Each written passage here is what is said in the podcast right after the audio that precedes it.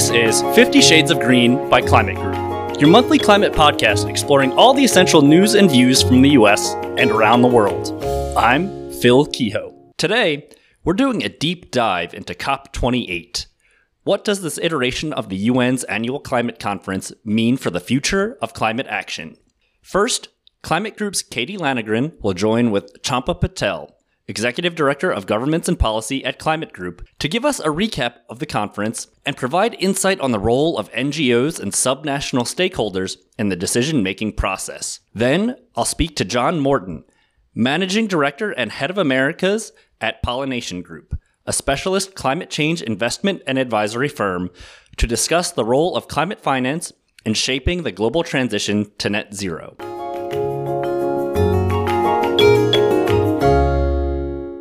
How are NGOs and subnational governments shaping the conversation around climate change at the global level, and what can we take away from the outcome of COP? Climate Group's Executive Director of Governments and Policy, Champa Patel, is here to tell us all about her experience on the ground and perspective on what to take away from this year's climate conference. Welcome, Katie and Champa, to 50 Shades of Green. Hi, Champa. Thank you so much for joining us today. Thank you for having me. I'm looking forward to the discussion. So, you are just back from COP. Can you talk a little bit about how this COP was different than previous years? It felt really different because, as you know, we work with state and regional governments. So, for example, in the US, that's California, Maryland, for example. And when you go to COP, you know, the state and regional governments are there, but they're not really part of the formal program. And this year, for the first time ever, there was a local climate action summit, which brought together all the mayors, the governors, the premiers, the first ministers to have a conversation about what can be done at the subnational level.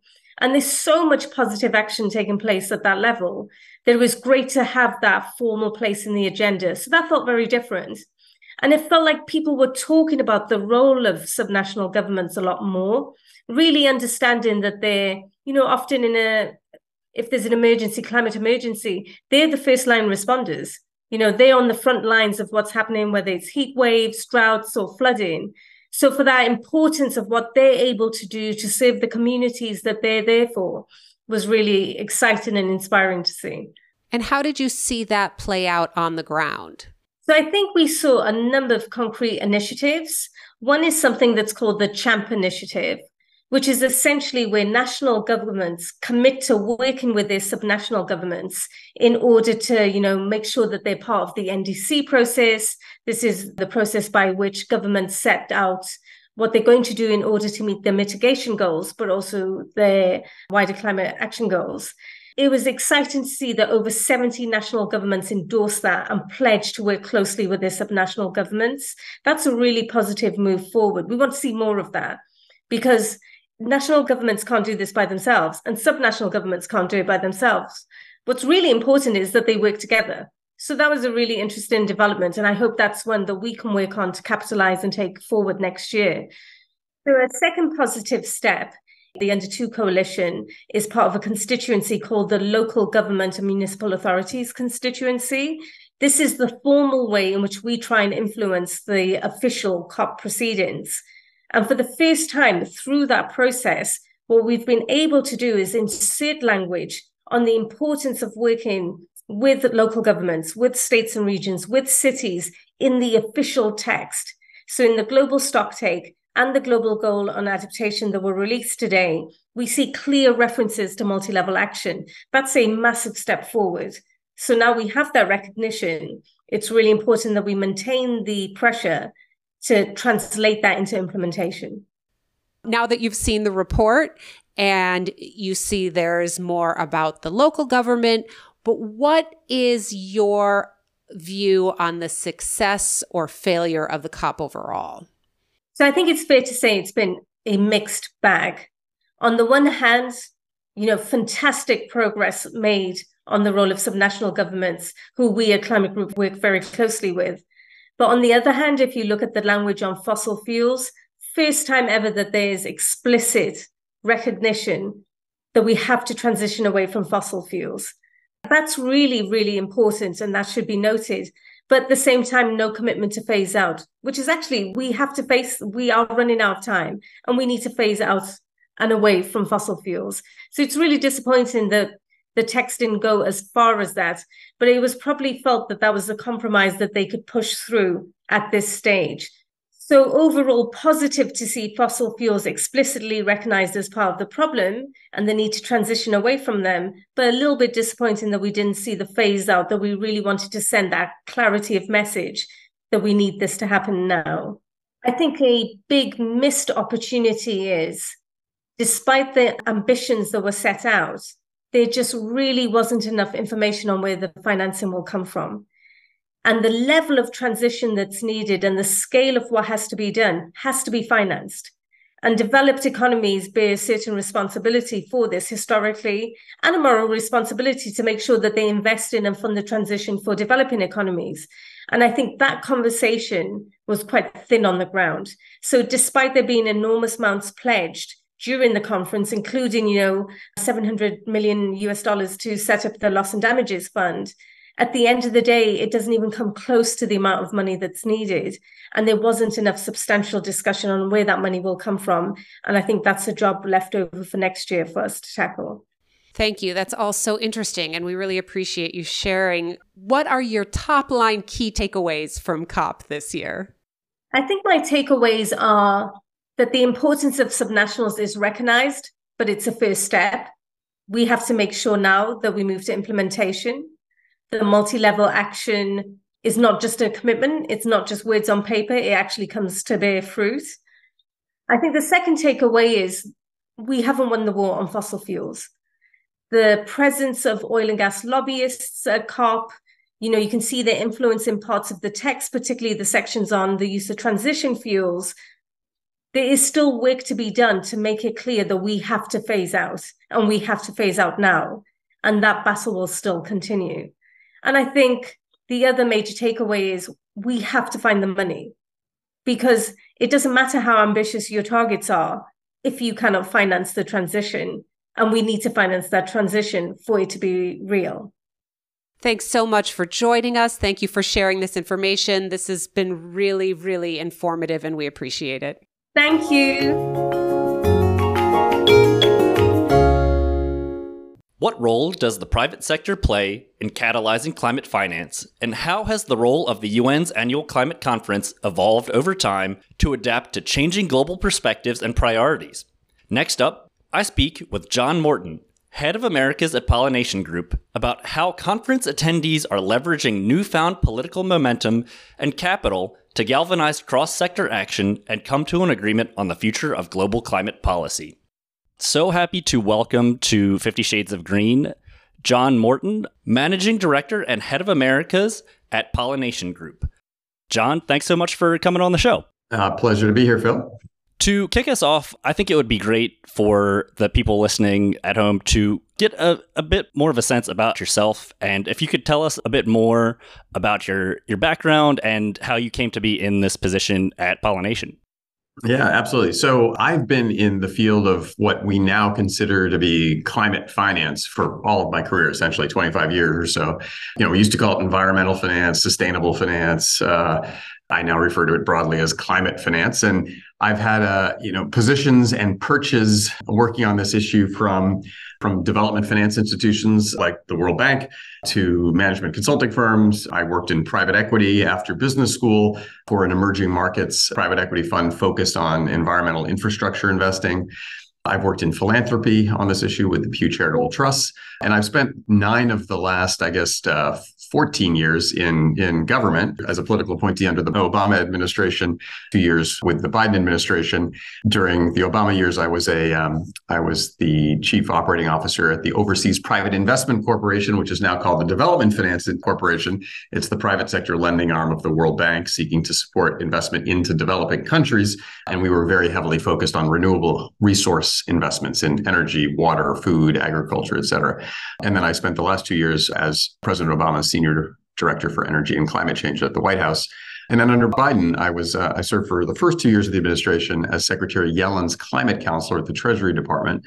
Really fascinating role. It was the first first time that role had had just been created, uh, and that role was about really elevating climate within the Treasury Department and kind of injecting greater ambition and focus on climate change across the Treasury Department's tools and resources fascinating couple of years. I returned to Pollination. I'd been with the firm for the first year of its life in 2020 to 2021, and I returned just in February of this year.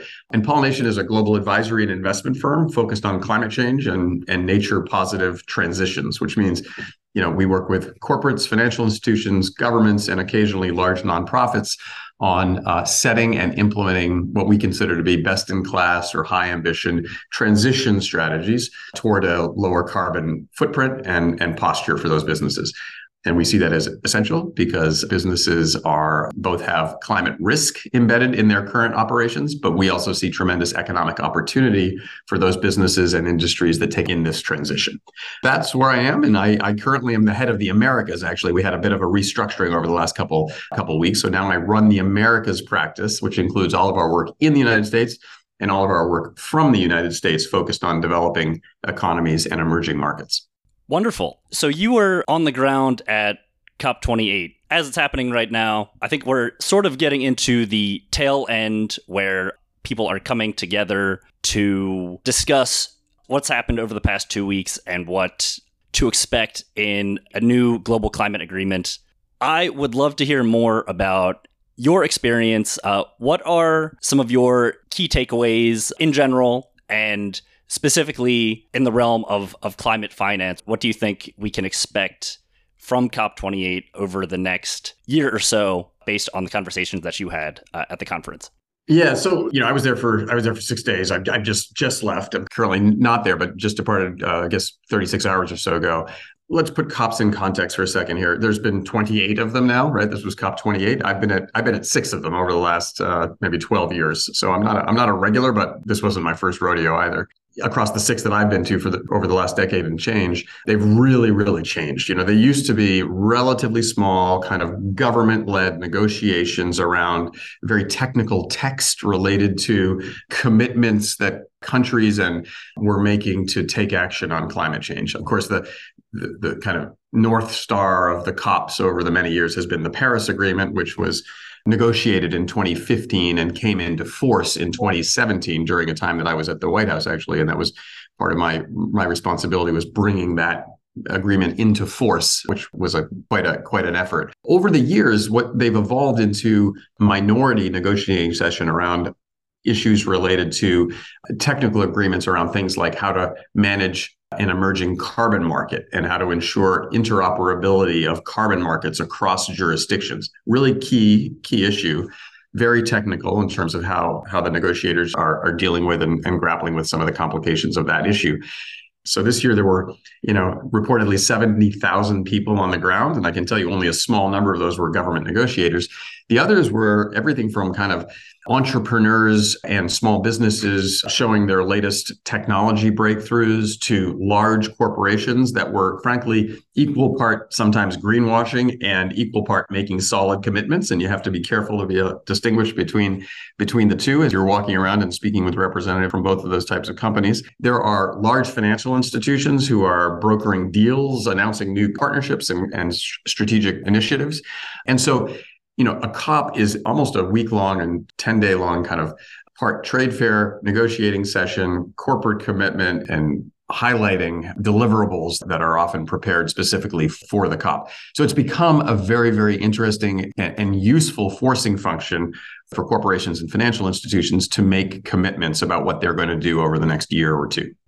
So many moving parts. It's oftentimes a bit overwhelming in terms of the amount of action and the amount of people that are there and all of the deal making and, and the brokering and even internally to people's own companies and, and their organizations and subnational governments, I think there's been a lot of great movement. In terms of from what you experienced, as well as from Pollination's perspective, what do you think still needs to be done to come away with a positive notion, a positive uh, agreement, something substantive for climate action coming out of the conference this year? Well, so I mean, I think as we speak, they're still negotiating the kind of final wording on the on the COP outcome, right? And so there are very very late nights and you know very harried negotiators that are seeking to you know cross cross T's and dot I's on a couple of key issues, such as you know what type of commitment will the UAE be able to put forward as it relates to a fossil fuel either phase down or phase out? Will there be timelines associated with those outcomes or not? There's a big question around Article 6, which is the article in the Paris Agreement, which talks to essentially this issue of how carbon markets are managed and integrated going forward, kind of what counts, what doesn't, how their jurisdictions, different jurisdictions are able to uh, record and, uh, and take credit for or not carbon reductions, emissions reductions from projects. Very key things that essentially provide the infrastructure for what we hope will be a, a quite robust market going forward. So all those things are underway right now. And on one level, you can say, well, geez, does anyone really care, right? Who pays attention to those outcomes? And I guess the answer is a lot of people do, right? And you know, this is about getting kind of the the plumbing right uh, for key market infrastructure that will help guide climate finance flows for years to come. If we know anything, right, from markets is that they want certainty, they want clarity, they want long-term durability.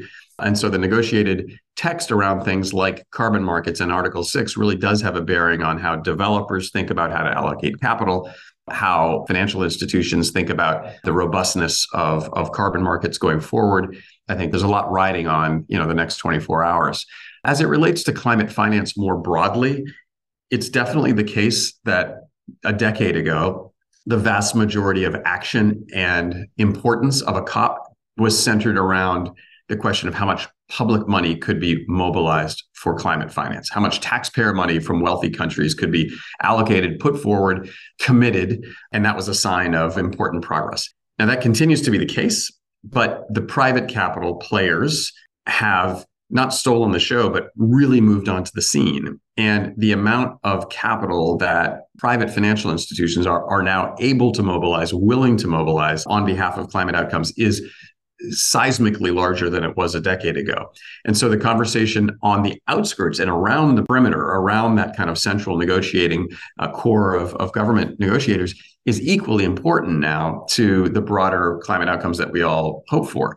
Because these companies on the periphery are announcing billion dollar commitments here, $5 billion commitments there. And those numbers are far greater than what the public money we are able to mobilize now as a, as a set of developed countries is. So that's both good news and bad news, right? The good news is that we've got private capital on the scene arriving in force because private capital sees economic opportunity in this transition to a lower carbon economy, not just in wealthy countries, but also in the global south. But it also means that we are grappling as an international community with how to mobilize more public capital money at a time where a lot of wealthy country governments are fairly fiscally constrained. I think that's a, a great segue into my next question. You had mentioned that this influx of private capital has been a relatively new addition to the climate finance scheme. And I'm wondering how stakeholders and, and companies like Pollination overcome a lot of these challenges and break down the barriers to climate finance that, that we've seen previously. Do you think that this sort of influx of private capital is is a way to break down these barriers and are there any other methods that you think could be employed to help further our climate action journey along here? Well, I think it's a good question. I mean, start from the very clear data driven premise that public capital alone cannot, there's simply nowhere near enough public capital to address climate change. And so the question is how do you incentivize private capital to move more quickly in a direction that's consistent with climate objectives. Now, in the U.S., what did we do? We um, and I was, you know, had a had a small hand in this during my two years at Treasury, where I where I worked with the closely with the leadership team there on on the implementation of the Inflation Reduction Act. What did we do? We passed absolutely historic piece of legislation, Inflation Reduction Act, by the way, on the back of the bipartisan infrastructure law and the CHIPS law, all three of which together, you know, are injecting hundreds and hundreds of billions of dollars of incentives to help private capital begin moving toward toward lower carbon solutions. Why did we do that? Because we felt that it was an economically advantageous thing to do. It is about A, addressing climate change, but B, driving economic growth in ways that are long term, sustainable, and to the benefit of the economy for literally decades to come. So, pollination takes the view that this transition to a low carbon economy globally is an extraordinarily predictable, consequential, and economically important thing for companies to take advantage of, not be sitting in the back seat, but rather be driving the transition forward. That makes economic sense for a company. It makes fiscal sense and financial sense for a country. So the question then is, how do you prime that pump, right? What are the tools that the government has to help unlock private capital flows and get it moving more quickly? And there within the context of the COP, at least, you hear a lot of conversations about blended finance.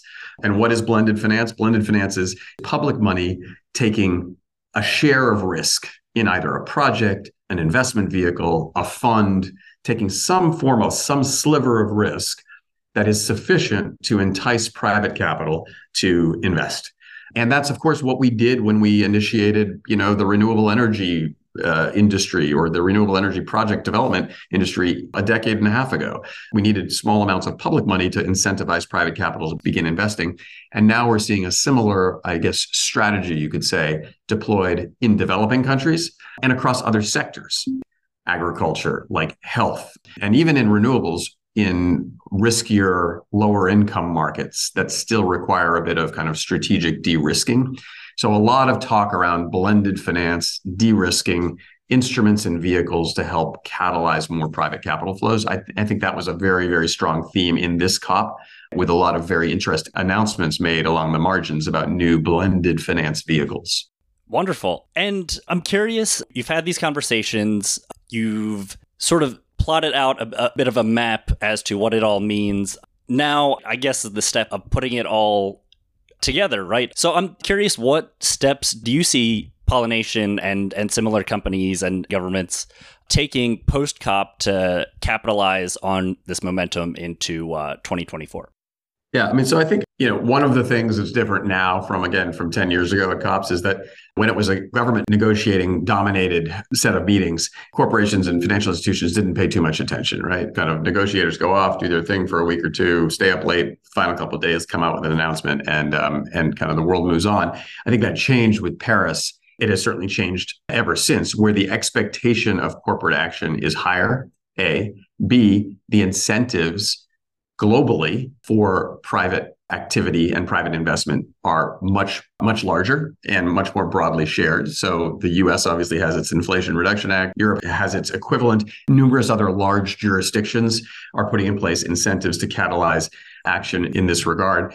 And so we as an advisory and investment firm we look obviously to the signals and the plumbing as it were that is emerging from cop as a way of helping guide our advisory work and our investment strategies. So, for example, this work on future of carbon market is critical to how we advise clients on how they should be thinking about the robustness and the durability of carbon markets going forward. But at the same time, there's a momentum that has developed on the back of all of this of coordinated climate positive policy across the world that we are driving our clients toward. And so you know, it is the case that even if these negotiations were to fail, there's enough memory in the system now and enough inertia in the system in, in, a, in a positive way that we're going to see continued corporate action commitments uh, and activity for years and years to come. Because this is about not just doing the right thing for humanity, it is about making profit and about capitalizing on incentives that are baked into, into our economic system now. And so that that's the good news. When you have when you have a tailwinds, economic tailwinds, policy and fiscal tailwinds behind you, I think we're going to see quite some amazing action over the over the years ahead. Let me just say, in the 15 months since the Inflation Reduction Act was passed, you know, we've seen nearly 300 billion dollars worth of investment into sectors that were targeted by the IRA. I think that far surpassed even the most optimistic expectations about what we would see in the first year. And that's just obviously in the first year, um, when you would expect to see, see things kind of cranking up to speed at a relatively slow pace, we've seen an explosion of interest. So we're very optimistic about the direction of travel. Again, not just in the US, but in markets around the world. We're guiding our clients to take advantage of these opportunities as quickly as possible. Absolutely. And to close this out, I think we have time for about one more question. That's also a great segue into this question How can these companies potentially working with pollination across different sectors do the same and accelerate their climate action to really take advantage of of these resources? Is there something a particular piece of advice that you might be able to offer them or potentially how they should be approaching this given the positive economic tailwinds? Yeah. So I'd say most companies begin this journey with us and probably with themselves from a climate risk lens. You know, they look out at the world and they say, "My goodness, the, the world's changing." It doesn't doesn't take much to see that with, for example, in the US, over $100 billion last year in uninsured losses due to extreme weather events, and, and those numbers ticking up every year. It doesn't take long for people to see that something's going on here, right? A combination of literally physical observing, looking around to see what's happening in the world, a combination of stakeholder pressure, and a combination of increasing regulatory requirements around climate risk are forcing companies to take a very hard look at their business and to determine how exposed they are to climate related financial risk. That is the entry point for a lot of companies saying, okay, how exposed are we to climate change? What will happen to our business, our supply chains, our offtake agreements in the event that climate change continues to worsen or increase in the way that scientists expect? However, what has been a largely dominant, you know, a conversation about the risk side of the equation, I think very, very, very quickly can be broadened into a conversation about, okay, now that we understand where the risk is in our supply chain, how do we take advantage of opportunities to convert, to transition, to begin to change our business and evolve our business in a way that minimizes our risk and maximizes our opportunity? And that was a hard conversation to have, or a harder conversation to have four years ago, three years ago than it is today again, because of the incentives that are now in place in key jurisdictions around the world. We help our clients understand both the risk embedded in their current operations, but also the really significant opportunity that comes with helping lead a transition, which is not going to be one year or two years long. It's really going to be a generational transition. And that's the journey that we work with uh, and take our clients on. And we're seeing a significant uptick in interest for services related to helping both understand the risk side, but more importantly, the opportunity side of the of the transition to a low carbon economy. Absolutely. John, thank you so much for joining us and taking the time to this conversation. I think there's a lot to look forward to in terms of what's actually going to come out of this COP and all of the economic incentives that now exist to push ourselves toward uh, greater climate action. So, once again, John Morton, everyone, and we will see you next time. Thanks, Phil.